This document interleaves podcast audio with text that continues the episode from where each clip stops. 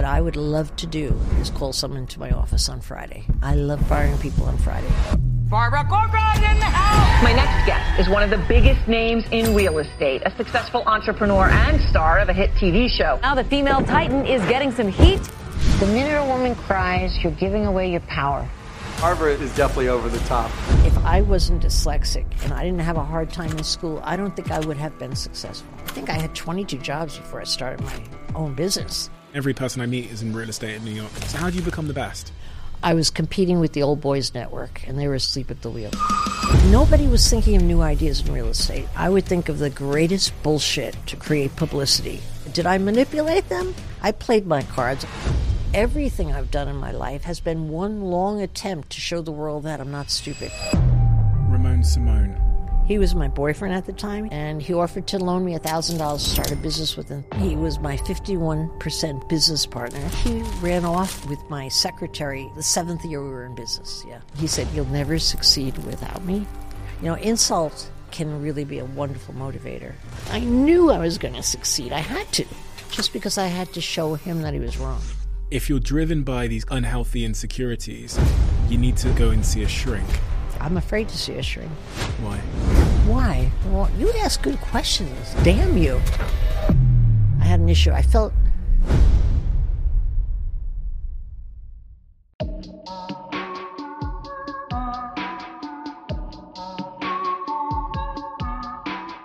Barbara, we always start this conversation in the same place on this podcast because it seems to be inescapable that the earliest context of our lives seems to shape us in a way that then changes the trajectory of who we are, but also molds our character and really like hones our motivation. So my question for you to start is, what is that context from your earliest years that I need to understand you? First off, I'd say competition. I was one of 10 children. We, of course, only had two parents to share.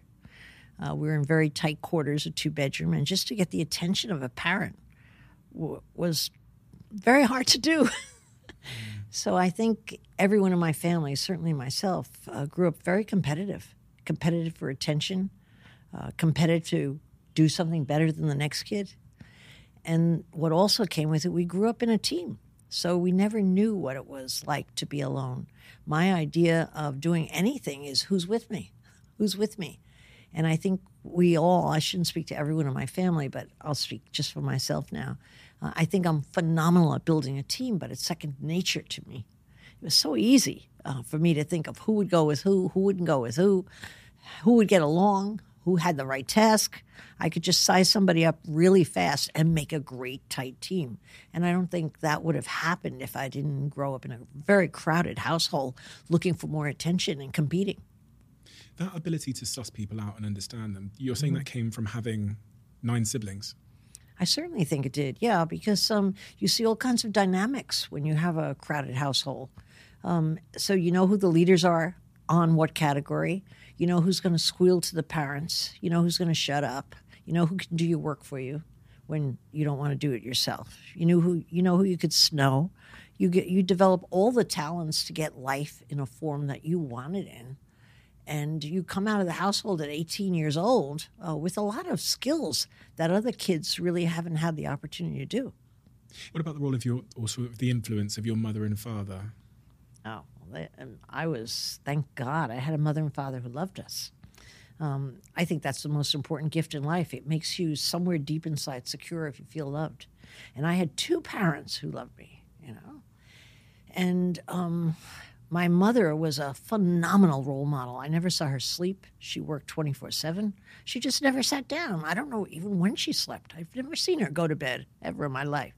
And my father worked 2 jobs his whole life to support us. So we were very much influenced by each parent as needing to work hard. I mean, we were all having jobs when we were 11 years old. I think I had 22 jobs before I started my own business because we were out working to contribute to the family.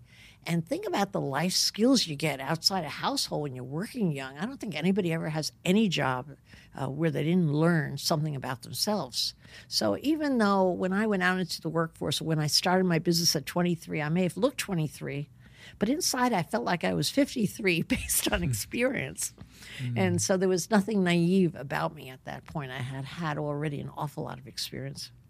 When I was reading through your story, I read that your father struggled with work and struggled with, I think, having a boss. He certainly did. And he set up the pattern that we all share in my family. 9 out of the 10 kids have their own business. My father was a printing press foreman and a very good worker.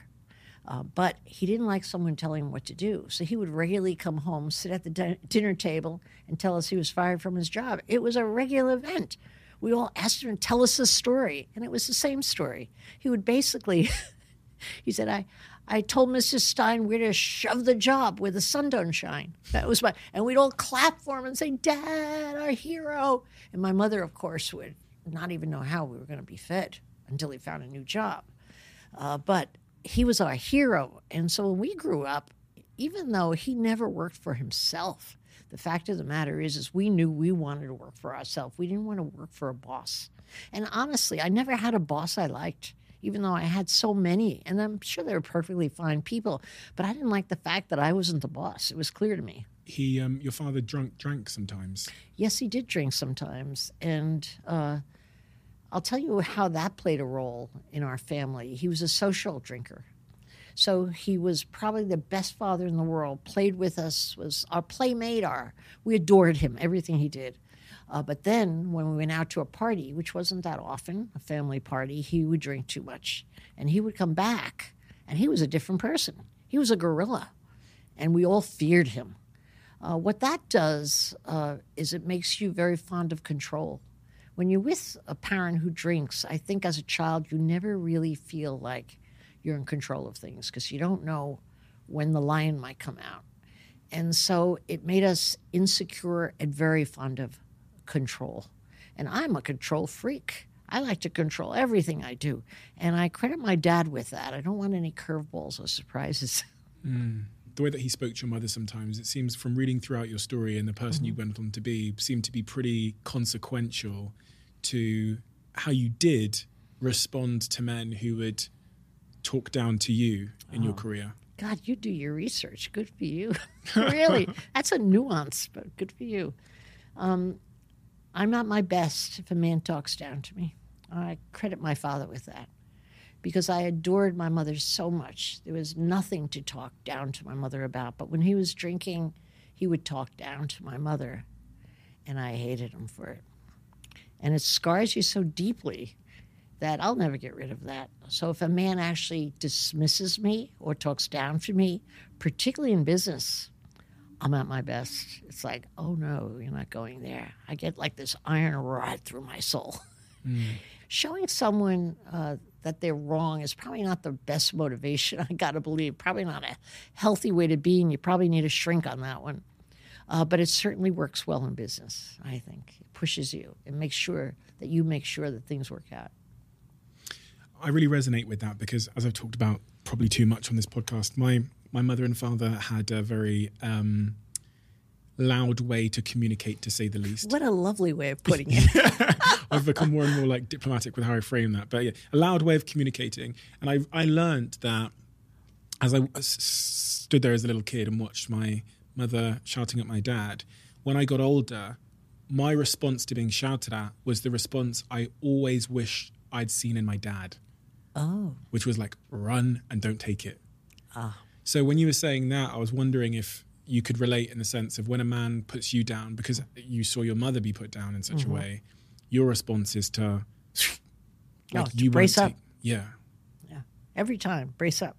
Yeah. And most importantly, prove his assessment of me wrong. Did your mother, how did she respond? I have to actually think. I think my mother was so busy making sure my father was safe to his children that I think she was just making sure we were safe all the time in those instances, you know? And it's kind of crazy, you know, you figure it out. I mean, the next morning my dad would wake up and he was the most popular guy in the neighborhood, taking every kid in the neighborhood out baseball playing, teaching them how to play tennis. He was everybody's favorite father, and only the night before my mother was hiding us, you know? So it was kind of an odd dynamic. She was hiding you? Well, hiding us because she didn't want my father to have his wrath on any of his children, you know. So she was protecting us, so kind of separating us out. Yeah. Wrath, it's a strong word. Wrath is a strong word. I mean, wrath is, it could be, you know, just angry words can be so damaging. You know, nah, whatever. It's weird. You're making me feel sad. I guess you're supposed to, right? But it's so sad. You know, it's so sad, addiction, because it brings out the very worst in an individual. And the traits my dad had, a wonderful father growing up, just wonderful. We couldn't hope for a better father. That he was so good that you forgave him for the bad. You really did as a kid. Because it's, oh, good dad's back. Oh, good dad's back. But again, I said to you earlier, I think it leaves the scars of insecurity with children, because you don't know if you get the lady or the lion when the door opens, like, who are we going to get now? You know, so it keeps you on edge. When we think about addiction, we see it as like a manifestation of pain. Yes. Or like... it is of sorts. Is that relevant to what you observed in your father in hindsight? No, I think with my father, it was honestly entirely due to too much pressure on one man. Think about it. He worked two jobs. He washed trucks every night through the night because he could wash them fast and sleep a little. Then he'd go to his day job in the morning. He had 3 children by the time he was 23. He had 7 children by the time he was 30. And he was a workman. And he was supporting us, trying to make us happy, trying to share his time with us as best he could, which he really did a great job on. I think it was just too much pressure for a young man of what he signed up for. I think it was hard. I mean, it wasn't ever assured with us as children that we would necessarily get groceries, you know. So, and he felt ashamed of that, like he should be the provider. But it didn't stop him from quitting the job the next week when the boss told him what to do. So it's really a shame my dad didn't have his own business. I think he would have been phenomenal in his own business. All of his kids did except for one, and they're all hugely successful. So I feel like he just didn't have the affordability of starting his own business, you know. What role did the lack of money in your household have on shaping your view on money? Interesting enough, very little. Really? What was great about my mother is she never worried about money. Now, here's a woman who should have worried about money, and my dad should have worried about money. But I remember when I had many junctures along the way where I thought I'd be going out of business at the 11th hour. I tried everything, didn't think I'd have any more angles to work where I could stay in business another month. And I remember in one of those dark times, my mother called up. She said, "You sound distracted." I said, "Well, honestly, Mom, I think I'm going out of business. And on Monday's sales meeting, I'm actually writing a speech to say goodbye and how thankful I am." And she said, "Don't worry about money. It's an awful waste of time."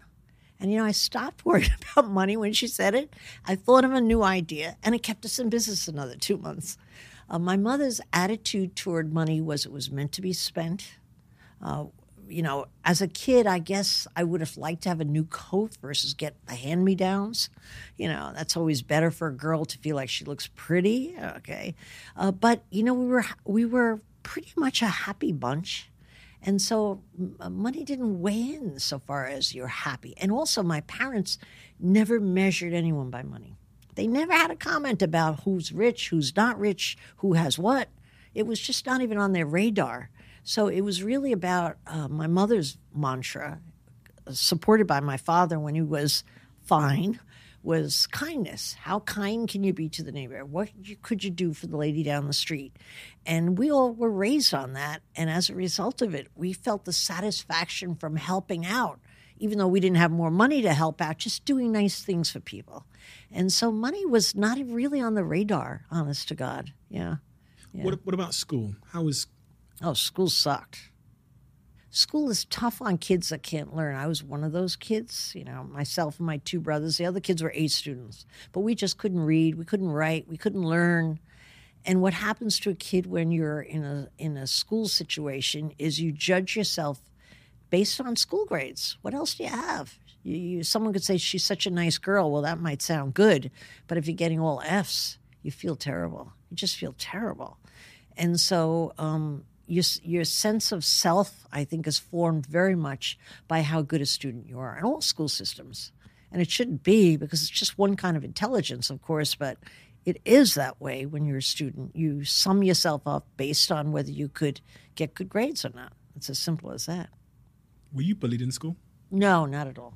I was too quiet to be bullied. You know, I was quiet and lovely. And that's what the Sisters of Charity always told my parents. She's not very smart, but she's quiet and she's lovely. Quiet and lovely. I heard it my whole life. And I was. I never said a word because I didn't have the confidence to say a word. I wasn't going to speak up and be found out. And those aren't the kids that were bullied. The reason I asked about the question about being bullied is because I know that you're dyslexic. Mm-hmm. And often, especially in that day and age, we didn't understand dyslexia. So we just thought those kids were dumb. Odd, dumb. Yeah. Mm. Did you ever feel that kind of criticism from your peers or your teachers? From the teachers, yes. I had one teacher in third grade that really gave me a label that stuck with me till I got out of high school. She said to me, if you don't learn to read, you'll always be stupid. And she said the word stupid with such disdain. That was the first time I really heard that word. Before that, no one told me I was stupid. Stupid, that's what's wrong with me. I'm stupid. And that's when I got quiet. That's when I just shut up and never talked again in school, because I didn't want to be called on to read out loud. I mean, for me, my idea of hell on earth was being told to read out loud, which was typically how you learn to read those days. You go up and down the aisles, your turn to read. I mean, nothing was worse than me going, the, them, and all the kids laughing and snickering. So I wouldn't call that bully. I mean, I was a show. So I guess I would have laughed if I was them too. But it's so painful when that happens, because it takes your confidence and demolishes it. But thank God we all worked. Thank God I worked by 11, because every job I had, I did a great job. I used my mouth. I didn't have to write. I didn't have to read. I could do any job. And people always told my mother what a great worker I was. So I was proud. So you know what? I think in hindsight, if I wasn't dyslexic and I didn't have a hard time in school, I don't think I would have been successful, believe it or not. Because I think everything I've done in my life has been one long attempt to show the world that I'm not stupid. So I'm driven because I'm always, there's a piece of me that always thinks I might not be smart. I mean, I know it's bizarre because I'm smart, but in an insecure situation, I doubt myself sometimes, but I've learned to replace the tape. I don't have Sister Stella Marie in my head anymore telling me I'm stupid. I have a tape of my own telling me I'm incredible. I'm beautiful. Boy, you could do this. This is nothing, you know. I've got that tape that I had to replace over the years. But let me tell you, it took me a lot of years to, now I can't say I totally replaced it, but mostly put a nail through its head. But it takes a lot to get over the damage done if your self-perception is a negative one from the get-go, because we all don't leave our childhoods behind so readily. They stay with us, I think. And you credit it there for your drive. That's absolutely. But also, you said earlier, if you're driven by these kind of unhealthy insecurities, you need to, at some point, go and see a shrink. I'm afraid to see a shrink. Why? I'm afraid they'll straighten me out. And would I be successful then? I stay a mile away. I know it's crazy. I've read a few books and self-analyze. But no. First of all, they're very expensive in New York. And in that way, I'm too cheap to pay. My shrink is working out. If I work out or if I weed my garden, I'm straightened out for the moment. Okay. But that's the way it is. I ask for selfish reasons. I found myself at one point for the same sort of insecurities and feeling like I wasn't enough, being very driven to like prove the world that I was. And at some point that comes at the cost of like this other set of things which are important for happiness, relationships and balance and whatever else. So when you said about at some point you need to go see a shrink, I get it, because at some point you can be a bit too dragged by your pursuit to prove the world that you are enough, that you, of course, it's too much. Compromise a bunch of other things. Of course you do. I mean, if you're strong in one arena, something's got to give. What had to give for you? Relaxing. I don't think I've ever relaxed in my life. But honestly, when I'm relaxed, reading a book, it's fine for a half hour. And then I got to get up and accomplish something. I'm very driven to accomplish, to see the difference I've made in the world, to an individual I just spoke to a business I've been involved in, to a neighbor I've befriended. Why? Why? Because I want to know for sure, without a doubt, that I haven't wasted a minute and that my existence makes a difference. Why?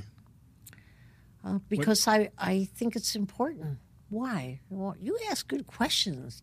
Damn you. Why? Why is that? Because I don't want it to be a wasted life. You know, I'm just one of those that you get one shot at it, and I want to see how much of an influence and how much of a difference I can make. I really do. I mean, so I guess relaxing feels like wasting time. It doesn't mean that I can't have fun with friends. I have the most great circle of close friends that I have so much fun with. That's a priority in my life, and it was a priority in my business. Fun is number one in developing teams, I believe. But in addition to that, I just have to be productive. I do need a shrink, don't I? Do you have one in the house?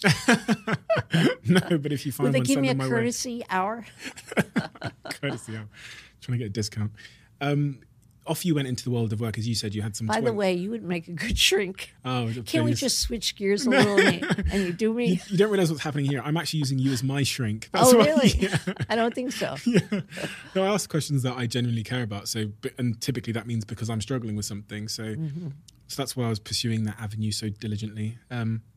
You had some 22 or 23 jobs before you started your own business. Yes, I did. Jobs from everything from being a receptionist to a waitress to... everything in between. We often look back at those jobs that didn't pay us a lot and that the world doesn't hold in high regard, as some people might think that they are a waste of time or they were like necessary. Wow. What's your view on when you were a receptionist and a waitress? What role did that play in your overall success? I think whether you have a menial job or an important job, it's what you're learning. I mean, there wasn't a job where I didn't learn a lot. For me, I would take any job, not based on pay, but gee, what could I learn? What could I learn? Because that made you more valuable. I never really thought it made you more valuable to be paid more. But hey, I haven't done this before. Let's see what this is about. And you learn skills. I think I learned more through my waitressing jobs because I always had a few at once. You know, you could always get a waitress job behind a counter. I think I learned more about people waitressing than building my business, honest to God. You have to size someone up. Your territory is your counter. You have to make them happy. You want to upsell them a little bit. Maybe you say, you know, you can give the second cup of coffee for free, but how about a slice of cheesecake? It's really good today. You learn how to hustle. You learn how to be organized, how to get the containers in order, how to make sure they're filled when the customer steps out, how to get that person something to drink while you're working on this person. I mean, I learned so much in every one of those jobs. And you know what's great about having a lot of jobs? You start to get a profile of what you're good at and what you're not. And I, in short order, after maybe 7 or 8 jobs, not that I knew what I was going to do for a living, but I knew what I was good at. I knew I was good at getting along with people and making them smile. I could talk to somebody and make them happy, absolutely. And I also knew that I was efficient. I could create a system in anything. I would see the diner counter all wrong, not running right. I would talk to the boss, say, you know, if you did this with the maple syrup and change the sugar, and I could, like an executive, I could rearrange the whole counters, you know, in an efficient manner. And I started learning that those were my two gifts, people and efficiency. And if you think about any business, those are really big ticket items. If you could choose people, motivate people, get along with people, make them get along with each other, plus create systems to grow a big business. I mean, the minute you have more than a half dozen people, you need systems. And my companies were always so well organized that they just ran like a Swiss clock. Is that a good analogy? Everything was in its place. Nothing had to be duplicated. It was fast forward. And so I was able to build very quickly, which I had to do because we had big people in my market.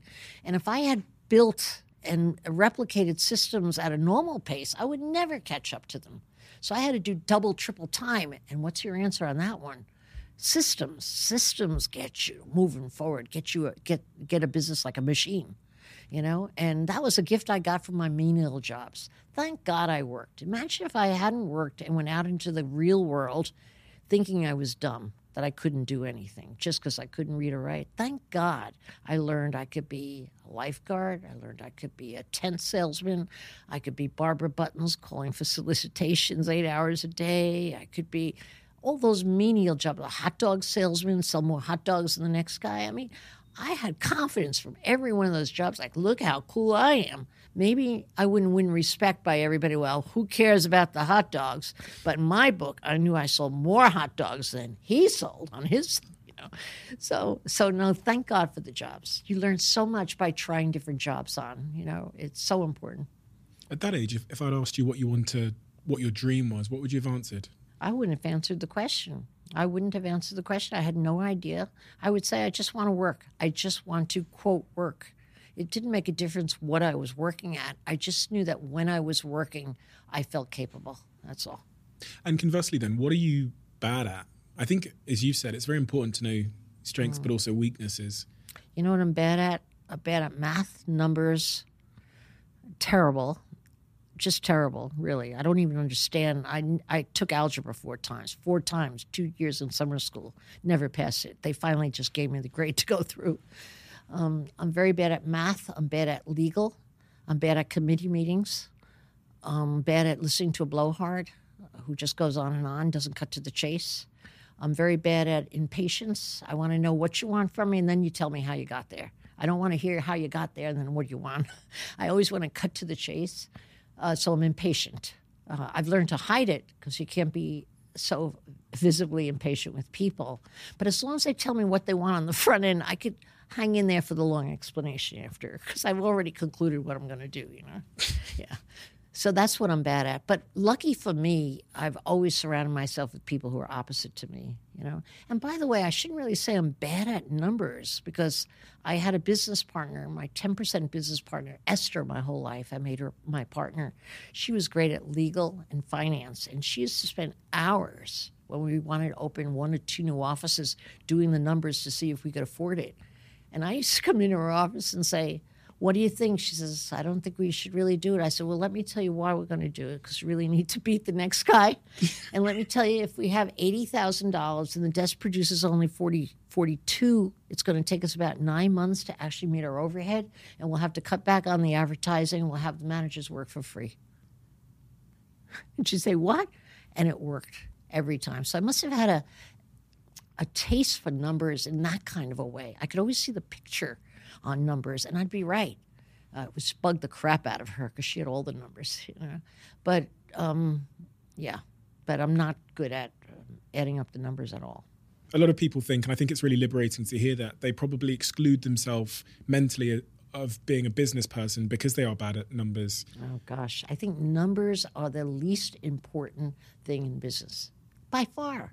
I look at all the entrepreneurs I've invested in Shark Tank. I am telling you, the most successful, I hope I'm not giving anybody the short haul here, but the most successful are not good at numbers. They're exceptional at people. I think if you're great at people and you have ambition, you have the two magic cards to succeed in business. You do. That's what it's about. People and ambition, the drive to get to the finish line. Yeah. Then you find a way. You hire the people you need. You borrow the people you need. You exchange your gift for their gift part-time if you have to get what you need. But you always get what you need if you know what you need. Talking about borrowing, you borrowed $1,000 off Ray. Yeah, Ramon Simone, yeah. Ramon Simone. Nice name, huh? Ramon Simone, wow, okay. And he was your boyfriend at the time? He was my boyfriend. I met him at the diner. That was my last diner job. And he offered to loan me $1,000 to start a business within 3 months. Did you ask him for the money? No. Mm-mm. He said, "You've got a great personality. You'd be great in real estate sales. Why don't you start a business?" And that's how it happened. Really? Yeah. So he had a gift for seeing talent, obviously, you know. And then off you go. 24 years old, you started your own. 23. But let me tell you something, thank God. At 23, you don't know what to be afraid of. You don't know what falling off a cliff's about. And at 23 and poor, You have nothing to lose. There was no risk involved. I could always get my diner job back, or any waitress job, or a pool hand, or I had millions of jobs I could get. I wasn't afraid of being unemployed. So I figured, what the heck? I'll try it. Let's see where it goes. However, what I didn't know, and when the light went on in my head, was I didn't know how much I would like being a boss. First day, I'm like, I love this. Did I like real estate? Nah, I didn't really care about real estate. Did I like the people I was meeting? They're all nice, but I had been meeting nice people my whole life. But I love the fact that I was in charge. And so I loved real estate. I loved the people. I loved the paint on the wall. I loved everything because I was the boss. I was meant for being a boss. I felt so freed to dream and do whatever I wanted, and nobody could tell me what to do. It was the greatest gift of all, freedom. Freedom. I'm getting juicy just talking about it. That real estate company became very big. Am I right in thinking it became the biggest... residential firm in New York, yes. Before I sold it, we were number one. The biggest residential real estate firm in New York. Mm-hmm. Why? Because there's so many residential firms in New York. There's so many like real estate people. They're everywhere. I mean, every person I meet is in real estate in New York. Mm. So how do you become the best? Honestly, I think there's a lot of reasons how you succeed, right? But I think the major cards were I was competing with the old boys network, and they were asleep at the wheel. It's not that they didn't do good work, but you have to realize real estate brokerage in New York when I was started, and I guess it's somewhat the same, was controlled by rich guys who inherited the business from their father or their grandfather before them. So they were very important, very self-important, very well-educated, very good at what they did, but they did the same old thing. They did it the same old way. And they also hired people like themselves. They were white, privileged, and they hired white, privileged women to work for them. That was a whole cast of characters. When I came in, I couldn't get those white privileged women to work for me because I was a kid. I didn't know anything, and it would no status associated with it. We were a new kid in town. We had three people. Who was going to work for me? I had to beg, borrow, and steal to get anybody to work for me. And so they were cocky. And the minute I smelled that they were cocky, which happened to me about the third year in business when I went to a large real estate board of New York meeting, I remember I went home and I said, I'm going to beat these guys. And I knew it because they were very cocky that they were in charge. And what weakness did that create? A tremendous weakness. They're blind. It's like competing with blind people. They were also rich enough not to want to lose money. When the market went south, which happens again and again in real estate, it's up-down market, they would not spend money. They would hold their money in and protect it. They would not take a chance because of the reputation. They would check what they were going to do against a committee. I didn't have committees. They would check what they were going to do against their attorneys. They had attorneys. They were all stop signs. I would think of an idea on a Tuesday and have it in the street by Wednesday.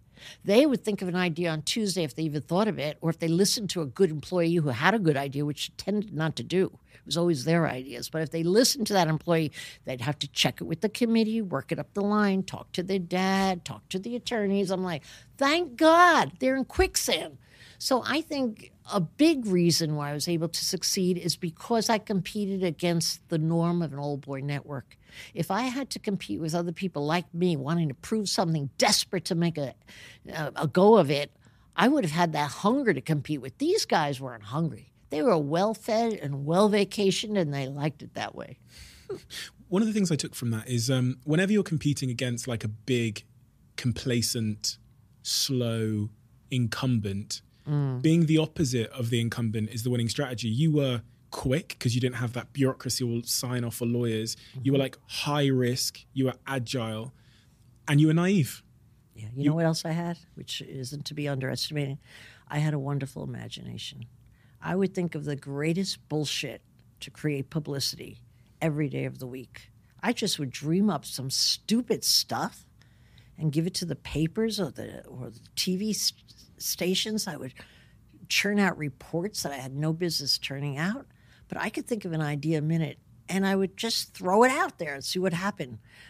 Nobody was thinking of new ideas in real estate. It was about controlling the listing market and controlling the number of bodies working for you. That was the only game in town, not how you did it or what differently you could do. Nobody even really was concerned about the customer or the sellers. They just want to know if they had a contact with them, because it was a contact game. But I came into a different generation where contacts meant less in New York.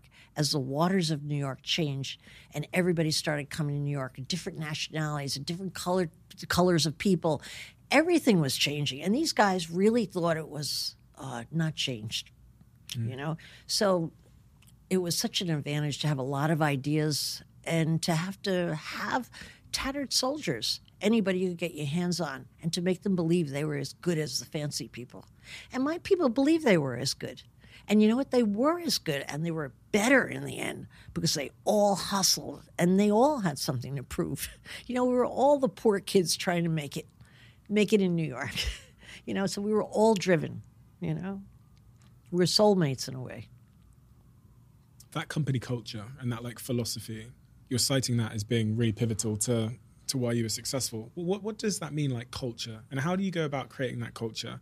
The main card is having fun with your people. I put fun before anything. I mean, I certainly wanted to drive sales hard, open new offices, hire new people, nurture a great management system, all the things that go into any business. But more than that, I wanted to make sure everybody loved each other. And the way you get to break down barriers between people who all compete with each other. Remember, in sales, you like who you're working with, but you don't really totally like them because they're after your market. So you have friend enemies, really, in a way. And so I believe that you, if you had enough fun with your people, it was a great equalizer. When people laugh together, they come up with new ideas. When people laugh together, they loosen up. I used to have people dress for my parties or they couldn't come in. I would have them dressed 1940s, 1950s. I had them cross-dress. Oh, what a rebellion at the kingdom. The straight guys, I'm not cross-dressing for her. Of course they cross-dress for me. I had a party where everybody dressed as a nun. I'm not going as a nun. Of course they came as a nun. Do you know how exciting it is to be in the Waldorf Astoria ballroom and see 1,000 nuns at a party? It's a blast and so much fun. So we would have picnics, parties. I would take the women spontaneously. Hey, come with me. We're going downstairs to Barney. I'm buying you new underwear. Why? Because it's so bizarre. And they all go down and pick out the most expensive underwear they could find. I mean, this bizarre stuff made them tell everybody who wasn't in the company, oh, God, guess what we did? It was an adventure. And sooner or later, what happened after about, I guess, maybe 10, 12 years, I didn't have to recruit anymore. Our reputation as being the best place to work started recruiting for us. My salespeople recruited for us just by repeating stories that happened every day. And so I do believe you create a great imaginative culture if you could insist on giving as much attention to planning good fun. I don't mean boring Christmas party where you drink, nothing like that. Some bizarre means of having fun.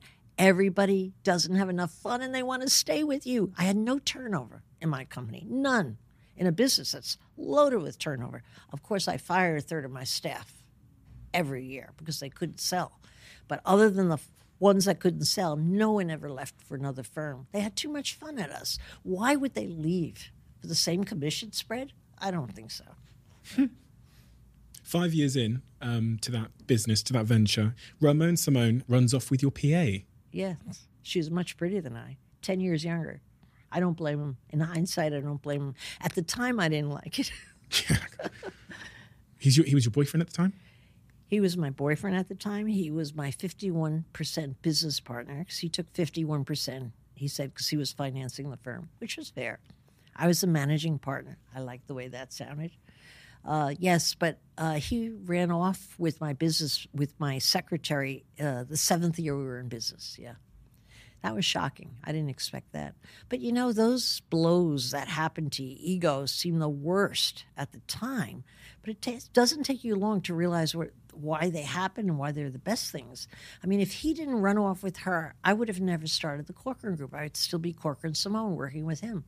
I mean, that got me off my butt to start my own company without his help right away because I was a scorned woman. And I couldn't stand seeing them throw kisses at each other during the workday, it drove me crazy.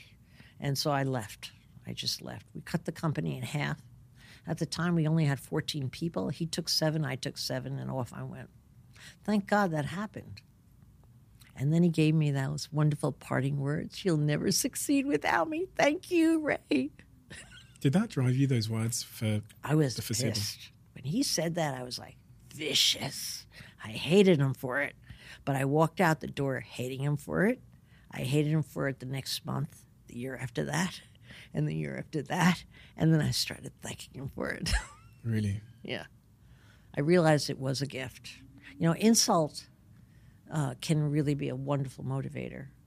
With my entrepreneurs that I invest in on Shark Tank, I love it when I can find an entrepreneur that had a horrible dad, had this go wrong, that go wrong, because they're angry. They're angry and they have more to prove. I love an entrepreneur like that. I relate to them.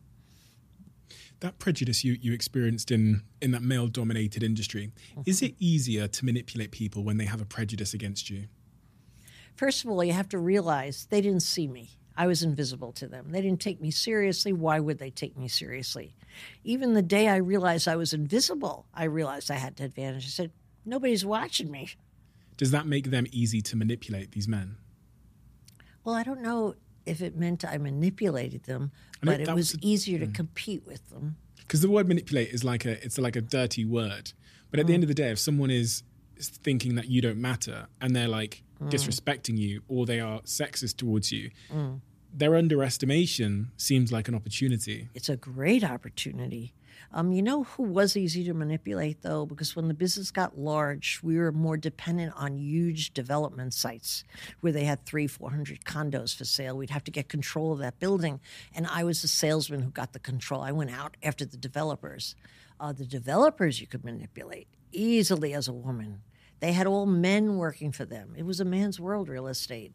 The developers didn't take me seriously at all, but I flirted. I cajoled. I wore short skirts. I dressed well in tight suits. I played my cards. I wore high heels, even though my feet were killing me. Yeah, did I manipulate them? Of course I did. Did I tell them they looked handsome? They were all handsome. Did I tell them they were brilliant? You're brilliant. They were all brilliant. Did I manipulate? Yes. I don't even think I'll go to heaven, if you want to call it manipulation. And your workforce, if I spoke to one of your employees and said, what's Barbara like to work with? What do you imagine they would say to me? I know what they would say, and you won't believe me. They would say, I love Barbara. Well, she's perfect. Spoke to your assistant. Oh, you did? Well, she's going to lie. Emily? Yeah, she said you were a nightmare. No, I'm joking. No, I'm joking. She wouldn't say that. But, you know, you have to realize who you're asking. Emily is an absolute angel on earth. Mm. She has never had a bad day. I wish I was her. She's incredible. So you can't ask her. You have to ask a son of a bitch who works for me. What would they say? They would say, we love Barbara. I'm telling you, and I deserve it. I don't mean to brag, but I am the best boss I've ever met, by far. And I don't think anyone could be a better boss than me, honest to God. And I think the root of being a good boss is from the very first day I was in business, I understood the cardinal rule, which is, I work for you, you don't work for me. And that's my attitude my entire life. What can I do for you? How can I make your job easier? What don't you like to do? What would you rather do? How could I be this for you? What else do you want? I shower my people with anything they need selflessly. And you'd say, well, that doesn't put the boss ahead. It does, because as they get stronger and go up the rank, they carry me for a free ride along with them. That's how it goes. No, I do believe the key to being a big boss, a growing boss, and a great boss is really understand you work for who's working for you. It's as simple as that, you know? It's kind of like being a good mother in a way. You're a slave to your kids. You just want to please your children, you know?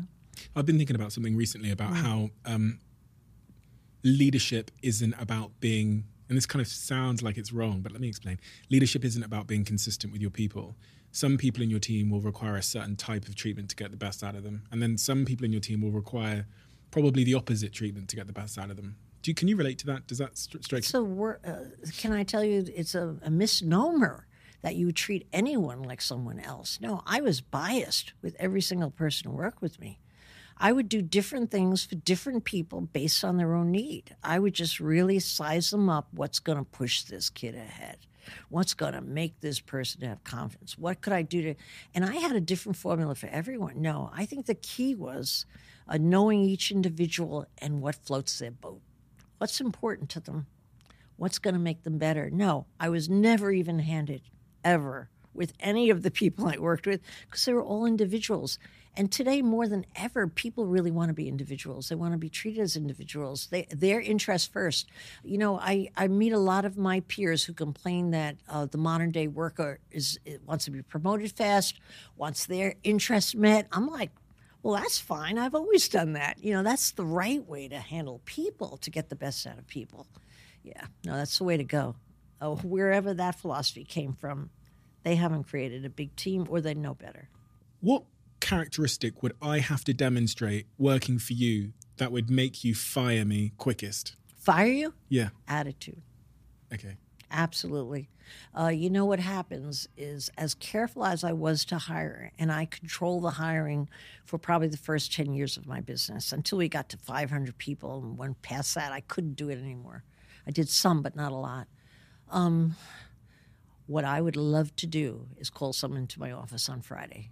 I love firing people on Friday. I would stop by someone's desk on a Wednesday and say, hey, would you have any time sometime on Friday? They should have heard about the rumors. Yes. What time's good for you? 2? See you at 2. I couldn't wait till they came in to fire them. You know why? Because I picked out individuals who were negative, and my attitude toward the negative person was, they were ruining my good kids, because people who are negative have to have somebody else to be negative with them. They got to talk to somebody, complain. Okay, I'm not talking about people who tell you what you're doing wrong. They're invaluable so that you can get better. I'm talking about chronic complainers and negative people. You got to get rid of them. So I learned very early, after firing one negative person, never tell them why you're firing them, okay? Or you get in a rat's nest. Why am I negative? Why am I go, no, you just don't fit the company. But why? I don't know. You just don't fit the company. Maybe that's a little mean, but I never carried a negative person for more than a couple of months. Sometimes they're undercover at first, but eventually they come out like, hey, do you have any time on Friday? If you ever ask me for a meeting on Friday, Don't come. Barbara, I'm fully booked. I'll take the Friday off. Blimey. Why are you so irked by complainers? And is it something about... They're thieves. They're thieves. They take your money away and they take your energy. And the most valuable asset you have is your energy. And if they take your energy away, you're not going to deliver enough to everybody else. It's not enough to go around. No, they're thieves in the night. They come in. They got their hands in your pockets and they're taking your goods. That's how I see negative people. When you have a team filled with very positive people, it's like they're stuffing your pockets with money and jewels all the time. It's the way you want to be. It's those people you want to be around. Yeah. Have you noticed, because I think I've noticed this, that, you know, my first business where we had about somewhere around 500 people, 95% of my people problems were created by like one person. Of course, the complainer. Yeah. The negative person. Why? You didn't ever work on Friday? No, do you know what? I didn't realize. I should have just made the decision quickly to get rid of them. But then I had that complex, which bosses sometimes have, where I go, well, if I get rid of them, then it's going to impact the culture and then they're going to do this. And sometimes they're so much of a complainer and so negative. They've acquired so many ears to be negative too, that yes. there was this fear that if I fire them, then there's going to be even more negativity, like a volcano of negativity. That was naivety on your part. Yes, I'm sure you found very differently once you fired a few people. Amen. Yeah. Amen. I learned the lesson. And one of my philosophies now is like, as soon as you know, fast as you possibly can. And your point about don't say it's because they are, well, you can't say because they're negative. Oh, you can't win at that game. Yeah. You know, it took me probably 3 years. I hired a great salesman from another firm, which was reaching for me because I groomed all my own. No one wanted to come. And someone actually wanted to come and work for me from a bigger firm. I couldn't believe it. I hired this lady. She was so negative right away, so negative. She had two personalities, outward when you're interviewing and inward when they're working for you. And she was so negative. And I really thought I could change her around. I'm such a positive human being. Everybody here's positive. I'm going to change her around. And then I learned the important lesson. If her parents couldn't make her smile, I wasn't going to. Forget it. They had this lady for their whole life and she's miserable. I'm not going to make her happy. And so part of it is admitting defeat, that you're not all that powerful where you're going to turn somebody around. No, negative, you just get rid of them. Mm-mm. Terrible. Let's talk about something more positive. What about compliments? Compliments when they're genuine, not compliments that are empty, and not compliments in front of a group for the sake of grandstanding. I just don't believe in it. People see right through the bullshit. You know, everybody, you could get somebody with the lowest IQ in the world. You bullshit them, they know it. They just know it. You just assume people are smarter than they look, okay?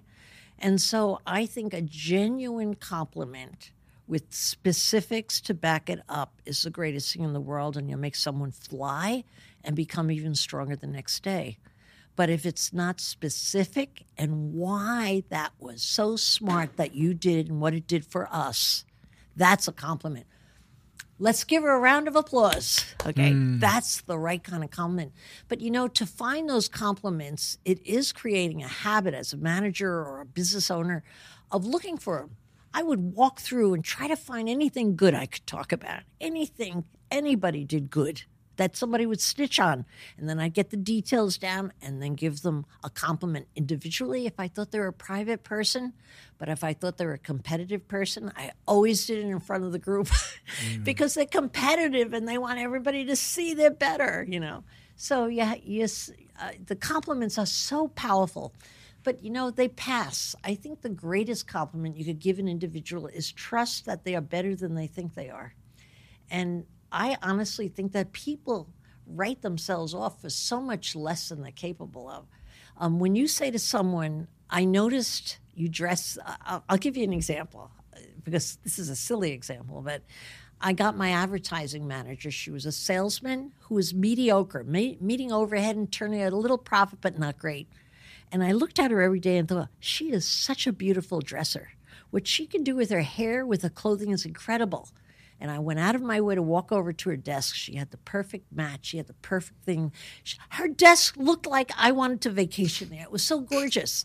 So I said to her, Anita, how would you like to be my advertising manager? She said, I didn't know you had an advertising manager. I said, I don't, but how about you take it? Now, how did I know she would be exceptional in advertising? Because everything about her was put together. I figured that had to transfer to great graphics, beautiful design, the layout of the page, because that was kind of like a page I saw on her desk. She was incredible. I think you just have to find the gift in people and point it out and think, how can I take advantage? And Anita became probably the envy of every firm in the city because of our great advertising. That wasn't me. I got the credit. It was her. But I blossomed her up because I saw that gift in her, you know. It sounds like a stretch, but it's really not, you know. It's not a stretch if you keep your eyes open and see what people are good at. We talked about the mouth there with the smile, but what about the eyes? You mean looking at someone in the eyes? Yeah. Oh, you have to. I mean, do you trust anyone who doesn't make eye contact? Ever? Really? You figure they're either insecure, dishonest, or...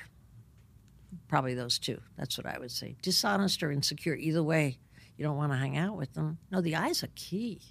Because I read that in the pandemic when you were hiring for one of your roles, you basically, there was 500 people and you basically excluded everybody that didn't make eye contact with the camera.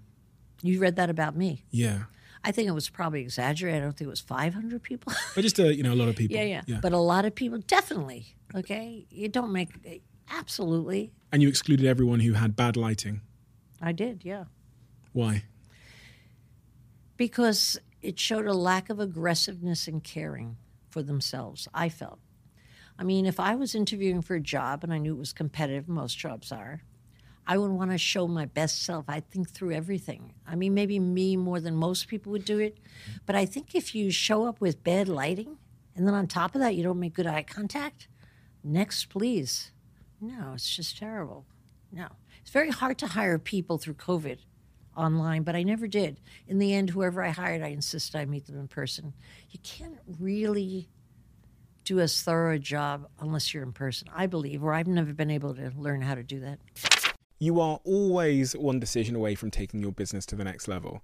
And a decision that's helped me to transform my business is moving over to NetSuite, who I'm excited to say are a sponsor of this podcast. If you don't know already, NetSuite is the #1 cloud financial system, bringing accounting, financial management, inventory, HR into one platform and one source of truth. It's reduced IT costs because it lives in the cloud, so you can access it from anywhere. And the cost of managing and running multiple systems because it's in one unified business management suite. My team and I don't have to worry about tasks being manual and clunky. And it means that I can be more efficient and to focus on more important things like bringing you the best episodes and guests on this show. So I become one of the 37,000 companies that have already made the move over to NetSuite. NetSuite has extended its one-of-a-kind flexible financing program for a few more weeks. So head to netsuite.com/Bartlett for a free product tour. Back to the episode.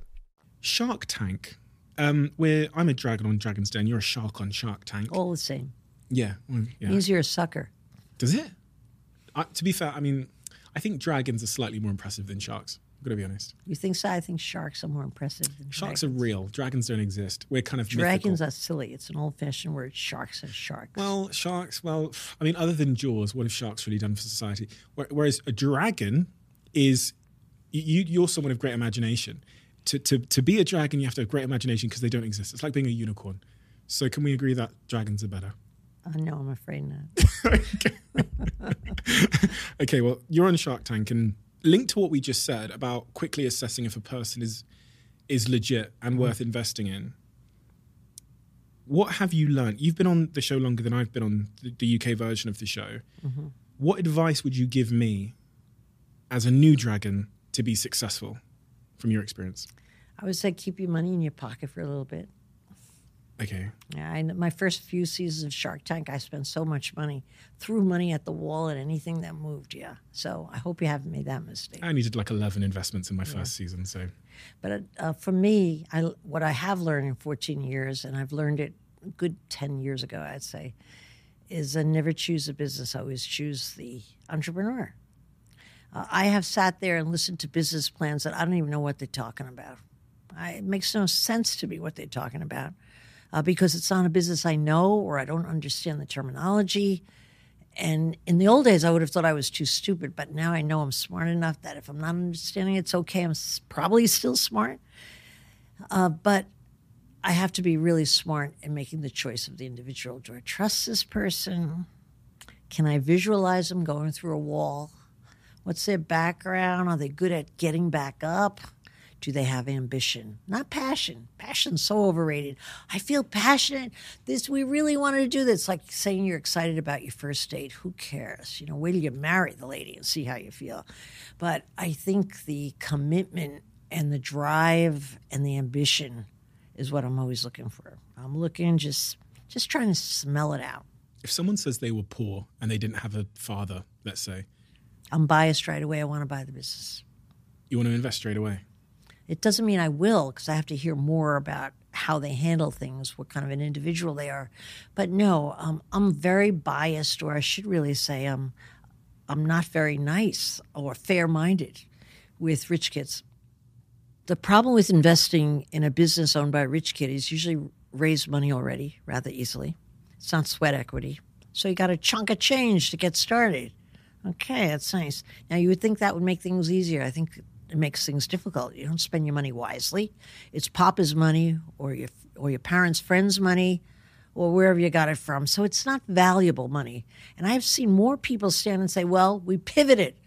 We lost that and we pivoted. What happened to the guys that gave you the cash? What happened to them? No regard at all. Okay. When you get a poor kid, they typically have something to prove. They really have to stretch every penny. It's their own money. They're dying just to get a little bit more. There's so much a greater need. And there's also a desire to do well in living in their life. They want to go on vacations. They, too, want to get a sports car. They want to get a nice apartment. These rich kids have had it all before. They've been on vacation everywhere. They've always had rich cars, rich parents.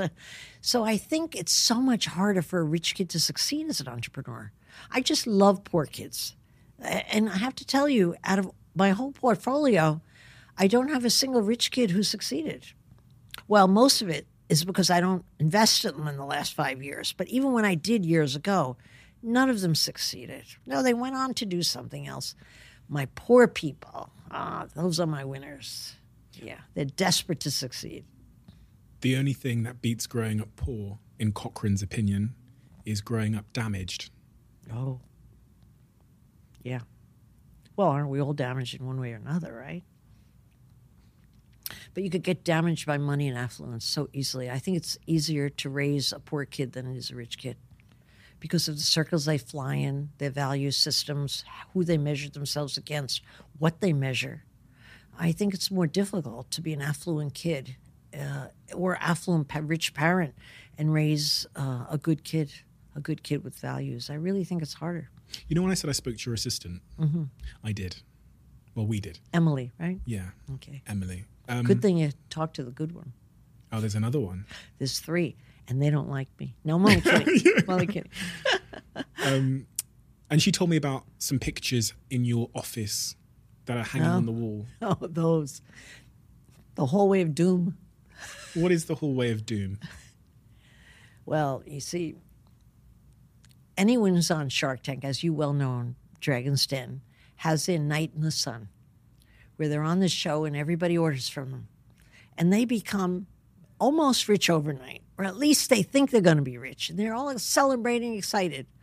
All right. And then something goes wrong with the business, maybe 3 to 4 months out. That's my timetable. I'm waiting for that day. Something's going to go wrong. It's not just the patent didn't come through. That's minor stuff. Like the mold was wrong, where they delivered 10,000 pieces and they were made wrong. And he had the patent. I didn't know he was going to give it to me, but he ran off with it. Something goes wrong. I just wait around and I watch. And I say, how's it going?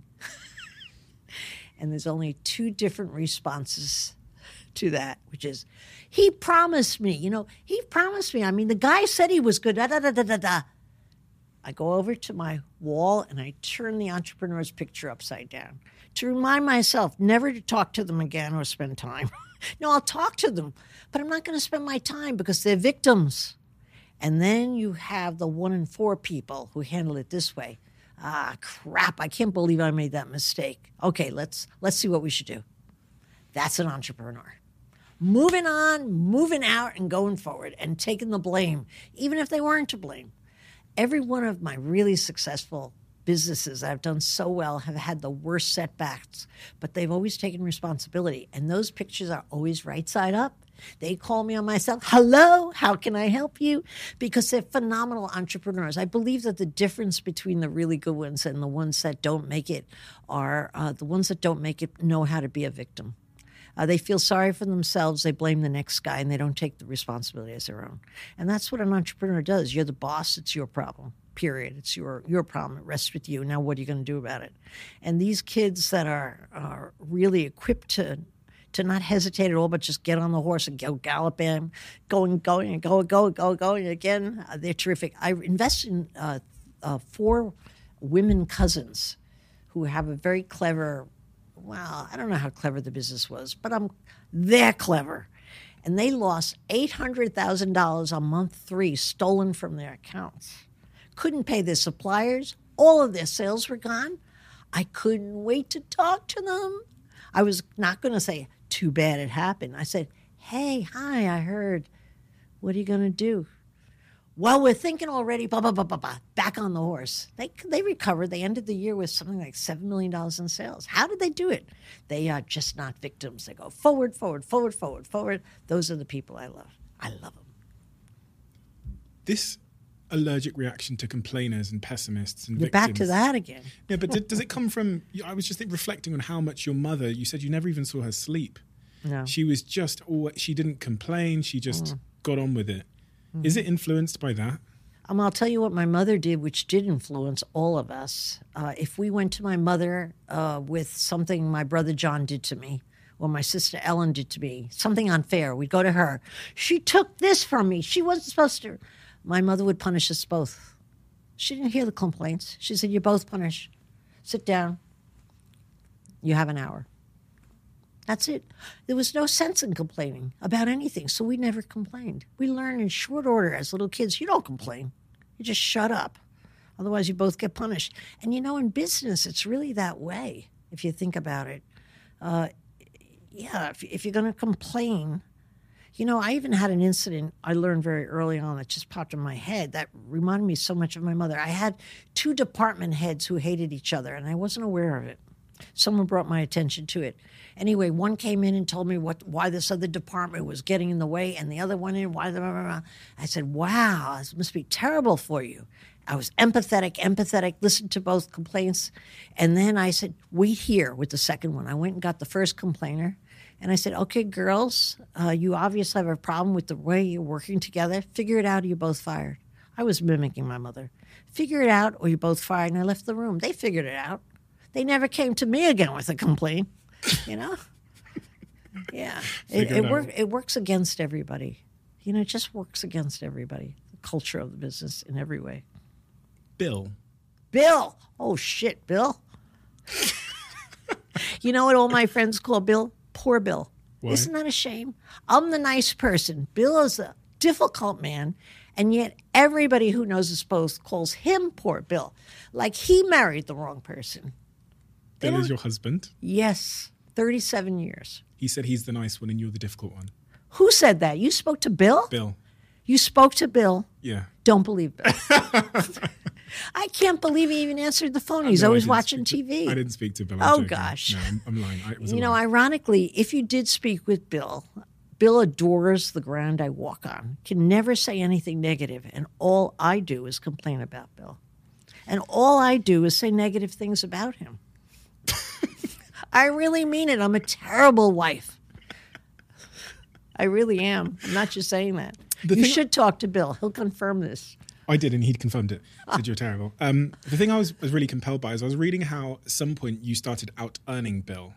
Yes. And that in a relationship can have an interesting dynamic on the relationship. Yeah, because of the status. Definitely. And that's what I was reading about in your story about it being a struggle at some point. You first lied when you out-earned him for the first time. You put it down to an accounting error, and you seemed to kind of not want to... It was tough at first, you know. When I met Bill, he owned a brokerage firm in New Jersey, and I had one in New York.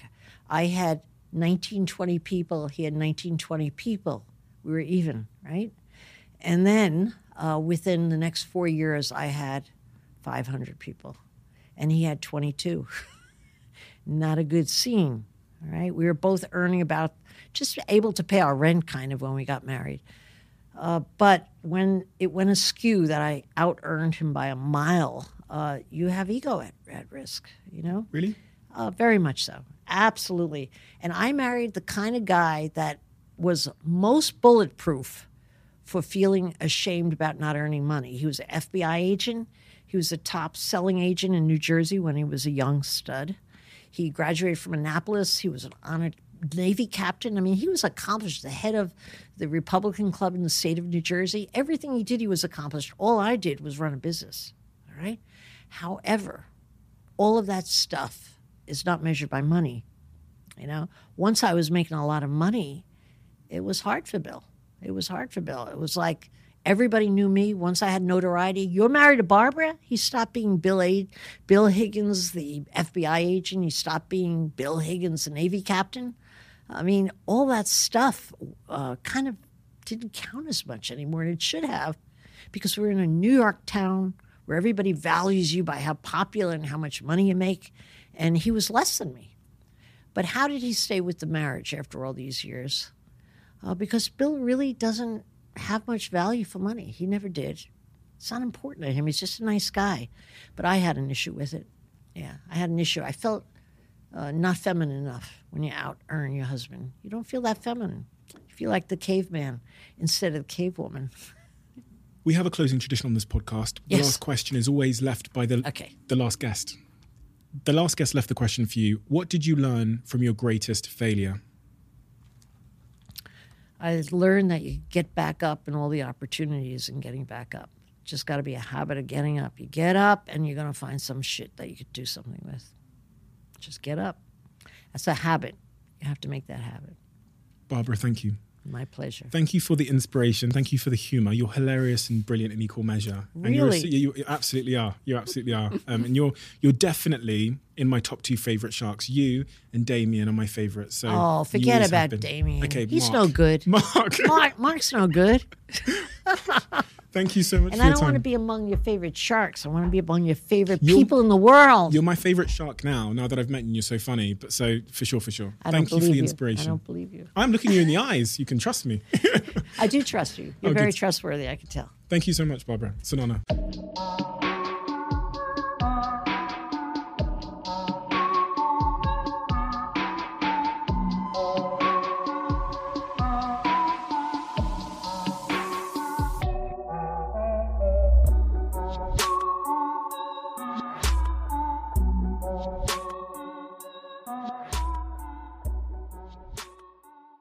You are always one decision away from taking your business to the next level. And a decision that's helped me to transform my business is moving over to NetSuite, who I'm excited to say are a sponsor of this podcast. If you don't know already, NetSuite is the #1 cloud financial system, bringing accounting, financial management, inventory, HR into one platform and one source of truth. It's reduced IT costs because it lives in the cloud, so you can access it from anywhere. And the cost of managing and running multiple systems because it's in one unified business management suite. My team and I don't have to worry about tasks being manual and clunky. And it means that I can be more efficient and to focus on more important things like bringing you the best episodes and guests on this show. So I become one of the 37,000 companies that have already made the move over to NetSuite. NetSuite has extended its one-of-a-kind flexible financing program for a few more weeks. So head to netsuite.com/Bartlett for a free product tour. Back to the episode.